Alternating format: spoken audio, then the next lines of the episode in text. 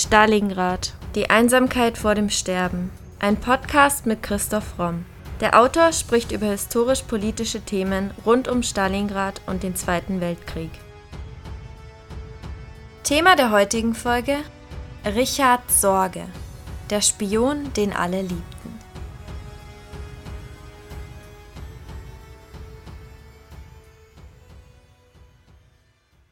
Playboy, Quartalssäufer, Motorradfreak.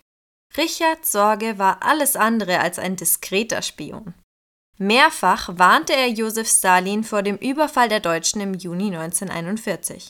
Doch der Diktator schlug die Warnungen des Lebemanns in den Wind, mit fatalen Folgen.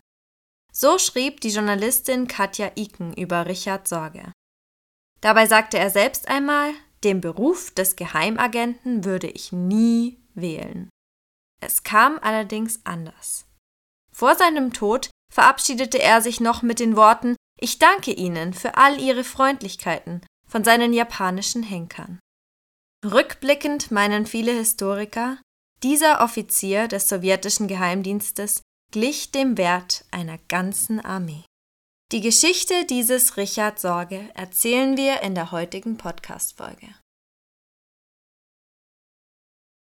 Richard Sorge wird am vierten zehnten achtzehnhundertfünfundneunzig in Sabuntschi bei Baku in Aserbaidschan als letztes von fünf Kindern eines deutschen Ingenieurs und einer Russin geboren. Richards Großvater Friedrich Adolf Sorge war ein Freund von Karl Marx und Mitbegründer der Ersten Internationalen. Sein Vater Adolf hingegen unpolitisch. Sie bewohnen in der größten Stadt Aserbaidschans, damals Teil des Zarenreiches, eine vornehme Villa am Kaspischen Meer. Richard Sorge durchlebt eine glückliche, sorgenfreie Kindheit. Er wächst ab achtzehnhundertachtundneunzig in Berlin in gut bürgerlichen Verhältnissen auf und besucht die dortige Oberrealschule. Er begeistert sich, wie übrigens viele Russen, für Schillers Die Räuber. Zeitlebens will er es mit der Moral des Karl Moor halten. Verbrechen sind gerechtfertigt, wenn sie größere Verbrechen auszurotten helfen. neunzehnhundertfünfzehn, Richard Sorge glüht vor Idealismus. Als Kaiser Wilhelm der Zweite. Russland im August vierzehn den Krieg erklärt, meldet er sich sofort freiwillig auf deutscher Seite zur Fahne. Eine Sache der Vaterlandsliebe, meint er. Mit nur achtzehn Jahren absolviert er eine zweimonatige Ausbildung im Reservebataillon des einundneunzigsten Infanterieregiments. Durch seine Erlebnisse an der Front versiegt sein Patriotismus jedoch bald. Er wird zum ersten Mal schwer verwundet, kehrt nach der Behandlung in der Heimat trotz aufkommender Zweifel wieder an die Front zurück. Danach wird sein Truppenteil an die Ostfront abkommandiert, wo Sorge ein zweites Mal verletzt wird. Während dieses Krankenhausaufenthalts macht er sein Abitur nach. neunzehnhundertsiebzehn im April erleidet er zum dritten und letzten Mal eine schwere Verwundung durch ein Schrapnell und kann erst nach drei Tagen aus einem Stacheldrahtverhau geborgen werden. Im Lazarett Königsberg bemüht man sich um ihn, aber eines seiner Beine bleibt fortan einige Zentimeter kürzer. Für seinen Kriegseinsatz wird er zum Unteroffizier befördert und mit dem Eisernen Kreuz dekoriert. Im Lazarett knüpft er ein Verhältnis zu einer der Krankenschwestern an, deren politisch weit links stehender Vater ihn in diesem Sinne beeinflusst. Noch nicht wieder frontverwendungsfähig, wird ihm ein Jurastudium an der Universität Berlin erlaubt. neunzehnhundertachtzehn, in der Gewissheit, dass allein der Sieg des Kommunismus künftiges Massensterben vereiteln könne, verschreibt Richard Sorge sich Marx und Engels Ideen. Die Schützengräben und die Verlogenheit der Politiker haben Sorge zum Radikalen gemacht. Die bolschewistische Revolution trifft den zweiundzwanzigjährigen im Innersten. Er marschiert neunzehnhundertachtzehn bei den Matrosenaufständen in Kiel mit und wiegelt Bergarbeiter in Aachen gegen den Kapitalismus auf. Nach diesen politischen Operationen ist er für eine kurze Zeit in Berlin, dann in Hamburg und anderswo, aber immer in Verbindung mit dem geheimen Militärapparat der K P D, der sich erst neunzehnhundertvierundzwanzig als Rot-Front-Kämpferbund der Öffentlichkeit zeigen wird. Von Anfang an unterhielt der K P D-Militärapparat engste Beziehungen zu sowjetischen Geheimdiensten die in Deutschland eine Revolution vorbereiteten. Richard Sorge wird für sie ein zunehmend wichtigerer Vertrauensmann. neunzehnhundertneunzehn wird Sorge formell aus der Armee entlassen. Er setzt daraufhin sein Studium in Kiel und Hamburg fort und schließt am achten August neunzehnhundertneunzehn mit einer Dissertation über ein tarifrechtliches Thema und der Promotion zum Doktor Juris sein Studium ab. Selbst für die damalige Zeit und für die Nachkriegsumstände hatte Sorge sehr schnell studiert. Grund dafür war nicht zuletzt Sorges Engagement in der zur Jahreswende achtzehnhundertneunzehn entstandenen K P D, für die er ja bereits im November neunzehnhundertachtzehn bei den Kieler Matrosenunruhen aktiv gewesen war. Unter dem Einfluss seines akademischen Lehrers Kurt Gerlach tritt er neunzehnhundertneunzehn der K P D, der Kommunistischen Partei Deutschlands, bei. Dank seiner Bildung und Befähigung wird er rasch ein wichtiger Funktionär in der Partei im Rheinland. Im selben Jahr folgt er seinem Lehrer und Mentor Gerlach dann an die Technische Hochschule Aachen. Im folgenden Jahr beginnt er, sich als Journalist und Playboy zu tarnen. Eine Bekannte beschreibt ihn in dieser Zeit als gut aussehend, elegant, fröhlich und kommunikativ. Die bürgerlichen Leute kamen gar nicht auf die Idee, er könne ein Kommunist sein, heißt es da. Dennoch wird er aufgrund seines linksgerichteten politischen Engagements entlassen und verliert schließlich seine Anstellung als Assistent an der Aachener Universität. Im Folgejahr heiratet er Christiane Gerlach. Diese Ehe ist besonders brisant, da die Braut, eine Bibliothekarin, die geschiedene Frau seines früheren Professors Kurt Albert Gerlach ist. Mit ihr zieht Sorge in die Solinger Südstadt in eine gemietete Wohnung am Bertramsmühler Weg. Er aktiviert seine politischen Ambitionen und wird jetzt K P D-Delegierter und reist dann als solcher im August zum zweiten K P D-Parteitag nach Jena. Im offiziellen Protokoll des Parteitages ist er als Doktor Richard Sorge, Delegierter aus Rheinland-Westfalen, namentlich erwähnt und damit öffentlich registriert. Als er sogar in den Z A gewählt werden soll, verzichtet er aber zugunsten älterer Kandidaten. Im selben Jahr erscheint sein Buch R J Sorge, Rosa Luxemburgs Akkumulation des Kapitals, bearbeitet für die Arbeiterschaft. Damals war er also schon als Kommunist bekannt und umso erstaunlicher ist es, dass diese politische Vergangenheit des späteren Meisterspions der U d S S R nicht früher bekannt wurde. neunzehnhundertzweiundzwanzig wirkt Sorge bei der Gründung der Gesellschaft für Sozialforschung in Frankfurt am Main mit.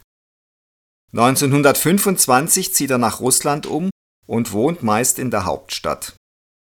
Er erhält auch die sowjetische Staatsbürgerschaft. Kurz darauf wird er Leiter des militärischen Aufklärungsdienstes G R U. Kurz darauf wird General Bersin auf den promovierten Staatswissenschaftler und glühenden Kommunisten Sorge aufmerksam und verpflichtet ihn zur Agententätigkeit. Sorge war der geborene Geheimdienstler. Intelligent, attraktiv und elegant. Er war gut darin, nützliche Bekanntschaften zu machen.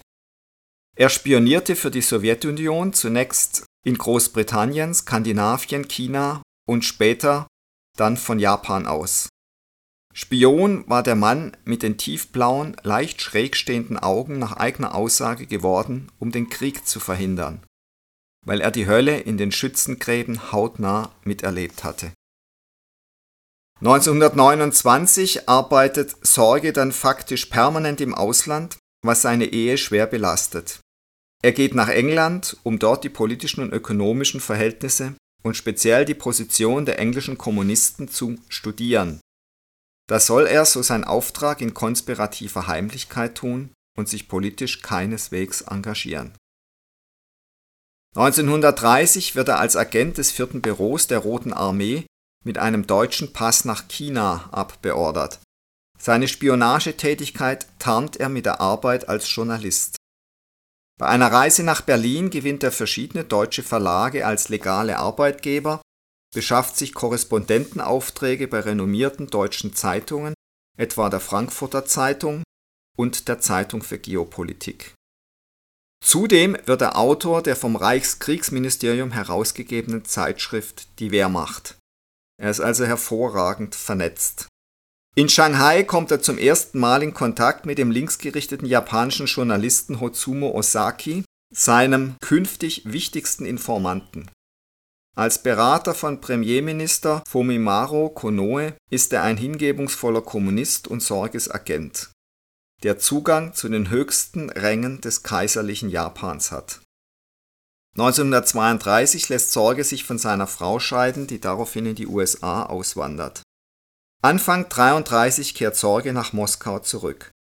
Dort ist man mit ihm sehr zufrieden, dekoriert ihn mit einem Orden und erlaubt ihm, seine junge Sprachlehrerin Jekaterina Maximova, eine begeisterte Revolutionärin, zu heiraten. Bei diesem Aufenthalt erhält er Japan als zukünftiges Tätigkeitsfeld zugewiesen. Im Mai neunzehnhundertdreiunddreißig reist Sorge erneut nach Berlin, dann mit deutschem Pass und Empfehlungen an die deutsche Botschaft in Tokio über Nordamerika nach Japan. In Yokohama erneuert er seine Kontakte zu seinem Informanten, dem Journalisten Ozaki, und macht sich im Moskauer Auftrag daran, seine eigene Spionagegruppe Ramsey in Japan aufzubauen. Sorge geht allein nach Japan, ohne diplomatischen Schutz und auch ohne sonstigen Rückhalt. Und dabei ist die Stimmung in Tokio Anfang neunzehnhundertvierunddreißig richtig explosiv. Die Militärs reißen die Entscheidungsprozesse an sich, es ist viel von einem Krieg gegen Russland die Rede. Mitten in Tokio, in einem von Paranoia und Spionagephobie geprägten Klima, wo jeder Fremde sofort als Unruhestifter unter Generalverdacht stand, ist es denkbar schwierig, unter diesen Bedingungen einen Spionagering aufzubauen. Doch Richard Sorge gelingt das Unmögliche. Unter den Augen der japanischen Geheimpolizei baut er einen rund vierzigköpfigen Spionagering auf und infiltriert nicht nur die deutsche Elite, sondern auch japanische Politiker und Militärs. Trotz seiner aktenkundigen kommunistischen Tätigkeit fällt er weder damals noch später der Gestapo auf. Deutschland und Japan hatten nach längeren Konflikten ab neunzehnhundertdreiunddreißig zueinander gefunden, wozu insbesondere das Wirken des pro-japanischen Diplomaten Herbert von Dirks beitrug, der von neunzehnhundertdreiunddreißig bis neunzehnhundertachtunddreißig Botschafter in Japan war. Einträglicher für Sorge ist aber der gute Kontakt zum Militärattaché und späteren Botschafter Eugen Ott. Sorge nutzt die Möglichkeiten Otts weitreichend aus. Sorge hat sich in einer späteren Autobiografie, die er in einem japanischen Gefängnis schrieb, ironisch darüber geäußert, wie leicht man ihm seine Spionagetätigkeit gemacht hatte. Alle Welt glaubte seiner Tarnung als deutscher Korrespondent und nahezu jede von Moskau gewünschte Information war für ihn geradezu leicht zu beschaffen. Die Polizei und die japanische Gegenspionage beachteten ihn gar nicht. Folglich bombardiert Ramsey Moskau mit tausenden Berichten, die von wechselnden Standorten gefunkt wurden. Nicht einmal das beschämend kärgliche Budget, das die Sowjets ihrem Meisterspion bewilligt hatten, ist für Sorge ein Hindernis. Sorge hatte niemals materielle Nöte gekannt und zahlt Mehrkosten kurzerhand aus der eigenen Tasche. Das fällt auch nicht weiter auf und Sorge bleibt allgemein bekannt als nichts als der Liebhaber schöner Frauen, harter Getränke, schneller Autos und schwerer Motorräder. Das Ganze klingt beinahe wie ein Märchen und es nicht nur, weil Sorge ja wie die exakte Vorlage von James Bond wirkt. Und man fragt sich schon, ob in Deutschland Akten vernichtet worden sind oder warum die deutsche Gestapo nie draufkam, dass Sorge in den zwanziger Jahren ein führender und bekannter Kommunist war. Also das gibt schon Rätsel auf. Auf Anraten seiner sowjetischen Arbeitgeber tritt Sorge am ersten zehnten vierunddreißig in Tokio in die N S D A P ein. Auch das ist offensichtlich kein Problem. Er fungiert als sogenannter Führer der deutschen N S D A P-Ortsgruppe und rechte Hand des deutschen Botschafters Eugen Ott. Als gut informierter Fachmann und Journalist genießt er dessen Vertrauen und das der deutschen Botschaft. Also da wird wirklich der Bock zum Gärtner gemacht. Dem Agenten vertrauen auch deutsche Offiziere und Beamte. In der deutschen Botschaft hat Sorge ein Arbeitszimmer, bekommt Zugang zu geheimen Akten und gibt deren Inhalt weiter. liefert aber auch wichtige Informationen, die bis zum deutschen Sicherheitsdienst S D gelangen. So dass Sorge später in den Ruf eines Doppelagenten kam. Das wäre natürlich auch eine Möglichkeit, warum ihm so lang nichts geschehen ist, dass er tatsächlich für beide Seiten spioniert hat, aber das ist nicht gesichert, ob das wirklich so war. Gleichzeitig baut Sorge seinen Spionagering aus. Sein Funker war Max Klausen. Als Code wurden Shakespeares Werke verwendet, wobei jeder Funkspruch mit dem Hinweis begann, in welchem Stück und welcher Szene das Wort stand, das zur Entschlüsselung des gesamten Textes nötig war. In deutschen Kreisen avanciert Sorge zum geschätzten Asienexperten. Er galt als bestinformierter Mann Ostasiens, wie Spiegel-Chefredakteur Rudolf Augstein später schreibt, der den Top-Spion neunzehnhunderteinundfünfzig mit einer sechzehnteiligen Serie würdigte. Auch Eugen Otts Frau Helma verfällt dem Charme dieses breitschultrigen Sexprotzes mit den hohen Backenknochen und dem wilden Blick, der sich von all den aalglatten Gesellschaftsmenschen der deutschen Community in Tokio abhebt. Die beiden beginnen eine leidenschaftliche Affäre, die Sorge, Job und Leben sowie seine beste Informationsquelle, nämlich ihren Ehemann, kosten könnte. Auch weitere Sexabenteuer, etwa mit der Pianistin Eta Harich-Schneider und der Geschäftsfrau Anita Mohr, einer Busenfreundin der Otts, in die auch der Botschafter selbst heftig verliebt war, ganz zu schweigen von der langjährigen Beziehung zu seiner japanischen Geliebten Hanako, gefährden neben Saufes-Eskapaden und nächtlichen Motorradspritztouren seine Untergrundexistenz. Doch vorerst bleibt der extrovertierte Spion unentdeckt. Ott lässt ihn selbst dann nicht fallen, als er von der Liaison mit seiner Ehefrau erfährt. Er ist charmant, schlampig, genialisch, ein bon vivant, den die Frauen lieben und die Männer bewundern. Er durchredet und durchzecht die Nächte in Etablissements wie der Florida Dancehall oder der Fledermaus. Er lernt Japanisch, wird zum Kenner der Kultur. Sein Gastland erscheint ihm wie eine Krabbe, außen hart, innen weich. Einsam und asketisch müsse ein Geheimagent leben, sagt Sorge einmal zu einem Mitspion. Keine Zuneigungen, keine Bindungen, keine Sentimentalitäten. Er selbst hält sich nicht an diesen Lehrsatz und klagt, als sei das nicht natürliche Folge seines Jobs, larmoyant darüber, keine wirklichen Freunde zu haben. Er fühlt sich wie der Wanderer in dem von ihm selbst verfassten Gedicht. Ewig ein Fremder, der sich dazu verdammt, niemals wahren Frieden zu finden. Das Büro von Reichsaußenminister Joachim von Ribbentrop schickt Anfang Oktober neunzehnhundertachtunddreißig einen Brief an Richard Sorge. In diesem Schreiben wurde der besondere Beitrag Sorges in Japans Hauptstadt gelobt. Als Aufmerksamkeit lag ein signiertes Foto des Außenministers mit im Umschlag. Warum Ribbentrop plötzlich an Sorge schrieb, ist bis heute nicht ganz geklärt. Von einem persönlichen Kontakt zwischen den beiden ist ansonsten nichts bekannt. Denkbar scheint, dass der erst wenige Monate zuvor ins Amt gekommene Außenminister die Gelegenheit von Sorges Geburtstag nutzen wollte, um ihnen sich durch eine persönliche Aufmerksamkeit zu verpflichten. Viele N S-Spitzenfunktionäre bis hinauf zu Hitler versandten signierte Fotografien als Anerkennung an ihre Mitarbeiter. Sorge war davon aber offensichtlich nicht weiter beeindruckt. Er setzte seine Spionagetätigkeit für Moskau unbeirrt fort. Während der Repressionen in der Sowjetunion in den späten neunzehnhundertdreißiger Jahren, die auch als die Große Säuberung bekannt wurden, wurde der sowjetische Geheimdienst buchstäblich enthauptet, wobei alle seine Führer hingerichtet wurden, einschließlich enger Kollegen und Freunde von Sorge. Er selbst wird zu Gesprächen nach Moskau gerufen, was Sorge aber lässig abweist. Er habe dringende Arbeiten, momentan sei keine Zeit für Urlaub und ähnliche Ausreden. Das wurde in Moskau natürlich als Unverschämtheit empfunden und verstärkten den Verdacht, dass Sorge in Wirklichkeit ein deutscher und japanischer Doppelagent wäre. So wurde Stalin noch misstrauischer gegenüber diesem Deutschen, wie er ihn nannte.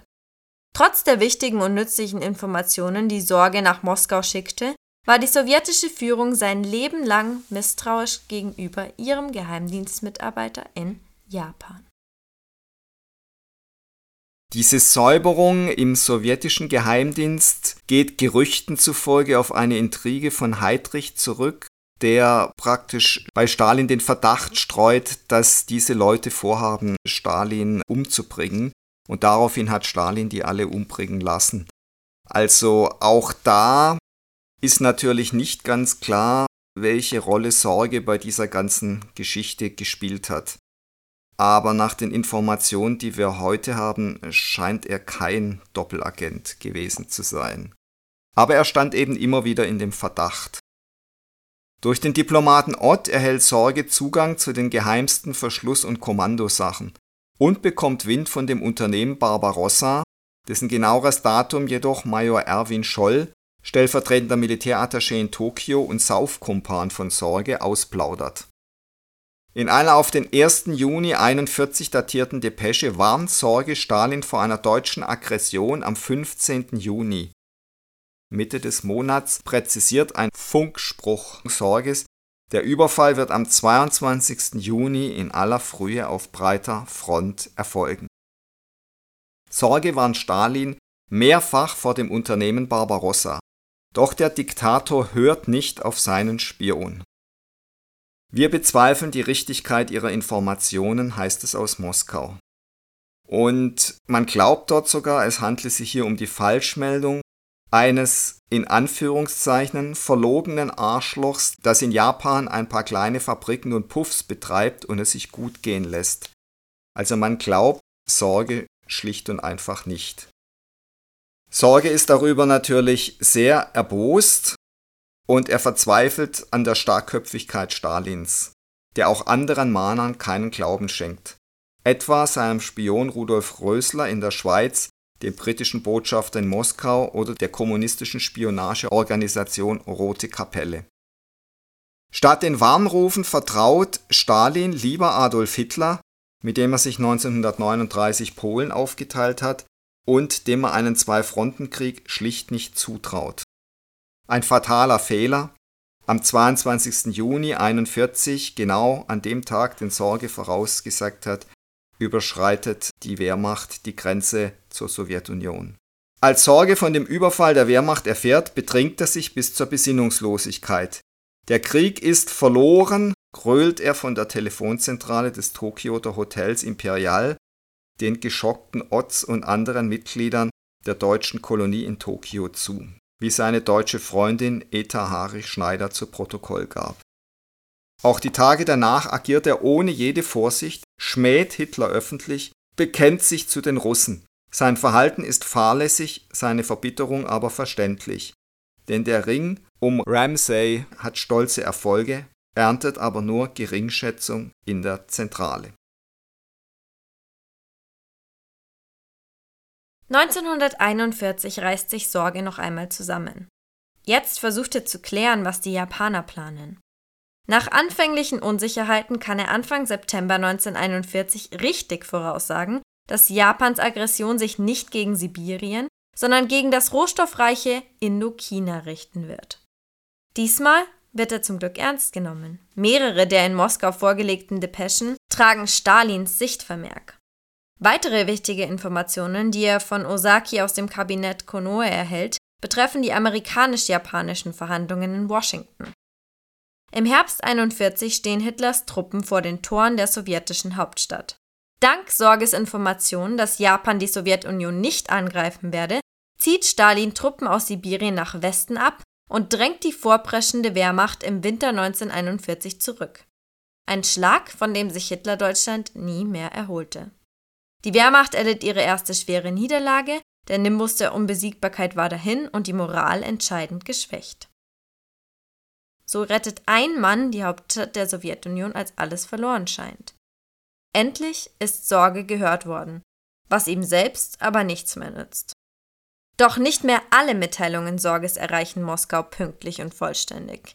Sein Funker Max Klausen, dem er gegen die Vorschriften alle Codes übergeben hat, ist nicht mehr voll bei der Sache. Er hat als erfolgreicher Geschäftsmann den Kapitalismus entdeckt, einen Groll gegen das Team entwickelt und Panik vor der Entdeckung. Sein Agentenführer bemerkt von dem zunächst nichts. Sorge dreht durch, als Folge seiner Enttäuschungen und wohl auch seines exzessiven Lebenswandels. Es sei sein Auftrag, allen Kriegen in Europa ein Ende zu setzen, meint er nun. Bei Klängen von Beethoven fantasiert er: Sorge ist ein großer Mann, er tut die ganze Zeit nur Gutes. Weißt du was? Sorge ist ein Gott. Und seine deutsche Freundin Eta schrie er zu dieser Zeit wohl an: Wenn irgendjemand Hitler vernichtet, dann bin ich das, Richard Sorge. Außerdem hat er immer wieder neue Szenen, in denen er sich selbst zerstört. Er verprügelt auf offener Straße einen Polizeibeamten, als könne er seine Enttarnung gar nicht mehr erwarten, schwankt nur noch zwischen Größenwahn und tränenreichem Selbstmitleid hin und her. Er fängt sich erst wieder, als ihn japanische Spezialeinheiten, die eher durch Zufall auf die Spur seines Spionagerings gekommen waren, festnehmen. Am vierzehnten Oktober einundvierzig werden Ozaki, Klausen und andere verhaftet. Am achtzehnten Oktober Sorge. Zuerst glauben die Deutschen nicht, dass Richard Sorge, der in diesem Jahr zum besten deutschen Journalisten gekürt wurde, ein sowjetischer Spion ist. Dass seine Mitarbeiter unter den Torturen im Sugamo-Gefängnis zusammenbrechen, hält es auch Sorge für zwecklos, weiter zu schweigen. Im Zuchthaus gibt er sein Lebenswerk zu Protokoll. Weitsichtig und würdevoll, die japanischen Verhörspezialisten bewundern ihn. Da er nur Spionage für die Komintern, nicht aber für die Rote Armee zugibt, entgeht er den brutalen Verhören der japanischen Militärpolizei Kempetai und des Militärs und fällt in die Kompetenz des Justizministeriums. In Moskau wird im September neunzehnhundertzweiundvierzig Sorges zweite Frau Ekaterina verhaftet und nach neun Monaten Einzelhaft in dem Geheimpolizeihauptquartier Lubjanka in ein Straflager in Krasnojarsk verschleppt, wo sie am dritten Juli neunzehnhundertdreiundvierzig stirbt. Am neunundzwanzigsten neunten neunzehnhundertdreiundvierzig wird Sorge vom Strafgerichtshof des Distrikts Tokio zum Tode verurteilt. In der Zeit nach seiner Verhaftung schreibt er eine Art Autobiografie, in welcher er sich bemüht, eventuellen Lesern seine Motive zu verdeutlichen. Die Japaner lassen ihn einstweilen leben, weil sie hoffen, ihn gegen hochkarätige Gefangene austauschen zu können. Nachdem Sorges Arbeit für den sowjetischen Geheimdienst bestätigt wurde, kontaktieren die Japaner zweimal die Sowjets bezüglich seines zukünftigen Schicksals. Beide Male antwortet die sowjetische Seite gleich: Wir in der Sowjetunion wissen nichts über eine solche Person wie Richard Sorge. Sorge bleibt gegenüber seinen Häschern entgegenkommend, auch in der letzten Stunde, so als sei ihm eine Last genommen, und er sagt: Ich danke Ihnen für all Ihre Freundlichkeit, als er nun neunundvierzig Jahre alt zum Galgen geführt wird. Bis zum letzten Atemzug glaubt er an die großartige Idee des Kommunismus. Kritisches zu Stalin ist ihm nicht zu entlocken. Es ist der siebte November neunzehnhundertvierundvierzig, der siebenundzwanzigste Jahrestag der russischen Revolution, als sich um zehn Uhr zwanzig der Strick zuzieht. Seine Henker verscharren den Leichnam auf dem Armenfriedhof in dem für gewöhnliche Häftlinge vorgesehenen Abschnitt. Die U d S S R tut nichts, um ihn vor der Hinrichtung zu bewahren. Auch seine Quelle Ozaki wird hingerichtet. Doch seine Geliebte Hanako, einstiges Animiermädchen, in der Tokioter Bar Rheingold spürt die sterblichen Überreste des Agenten auf und sorgt dafür, dass Sorge auf dem Tama-Friedhof in einem Vorort Tokios ein ordentliches Begräbnis erhält. Aus der goldenen Zahnbrücke des Toten lässt sie sich einen Ring machen, den sie zeitlebens nicht mehr ablegt. neunzehnhundertvierundsechzig ehrt das Präsidium des Obersten Sowjets der U d S S R Sorge als Helden. Seitdem ziert ein Stein aus schwarzem Marmor das Grab des Meisterspions. Held der Sowjetunion prangt dort in kyrillischen Lettern. Mit zwanzigjähriger Verspätung, als der Kreml endlich Kritik an Diktator Stalin zulässt, erfährt Richard Sorge postum die Ehrung, die man ihm so lange verwehrt hatte. Davon kündet auch eine Briefmarke aller Welt. Auch Russlands erstes demokratisch gewähltes Staatsoberhaupt, Präsident Boris Jelzin, würdigte Sorge neunzehnhundertfünfundneunzig zu dessen hundertsten Geburtstag als außergewöhnlichen Patrioten. Wir werden sie nicht vergessen, hieß es damals. Doch der fleißige Spurensucher und Autor Wymant sagt, die Akte Richard Sorge ist noch nicht geschlossen. Es bleibt zum Beispiel unklar, welche Rolle die Tokioter Warnungen bei den Entscheidungen Stalins wirklich gespielt haben. Entsprechende Akten, so noch vorhanden, sind nicht einfach zugänglich. Unklar ist auch, ob und wie weit Sorge, in der Hoffnung, an noch bedeutende Nazi-Quellen heranzukommen, zum Doppelspion wurde. Walter Schellenberg, von Juni neunzehnhunderteinundvierzig an Chef des Berliner Auslandsnachrichtendienstes, hielt viel von Sorges Lagebeurteilungen, zeitweise sogar mehr als von denen seiner Moskauer Bosse.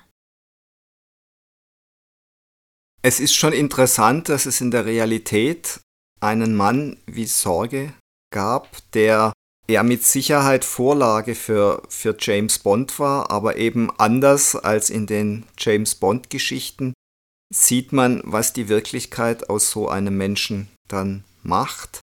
Und all die dunklen, destruktiven Seiten, die eben auch zu Sorge gehören oder gehört haben, die sind dann bei James Bond leider weggelassen worden. So bleibt Sorge ein sehr interessanter, vielschichtiger Charakter, wie ihn offensichtlich eben nur die Wirklichkeit zeichnen kann.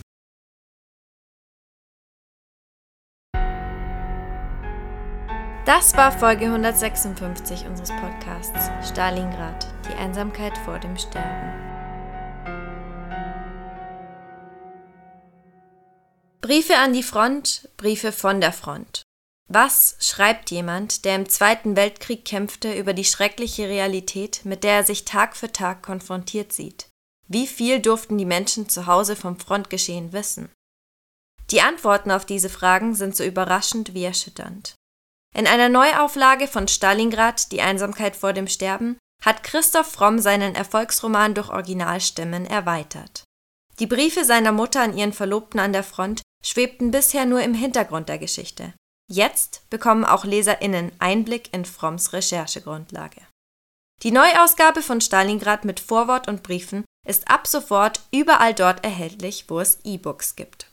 Das ist fast schon ein Muss für alle Fans von Stalingrad, die Einsamkeit vor dem Sterben. Oder, liebe Podcast-Community? Egal, ob ihr zustimmt oder nicht, jetzt wollen wir von euch hören. Themenvorschläge sowie Anmerkungen und Anregungen nehmen wir gern bei primero at primeroverlag punkt de oder über Instagram bei primero-verlag entgegen. Und wenn ihr euren Lieblingspodcast anderweitig unterstützen wollt, können wir euch unser Bücherangebot ans Herz legen.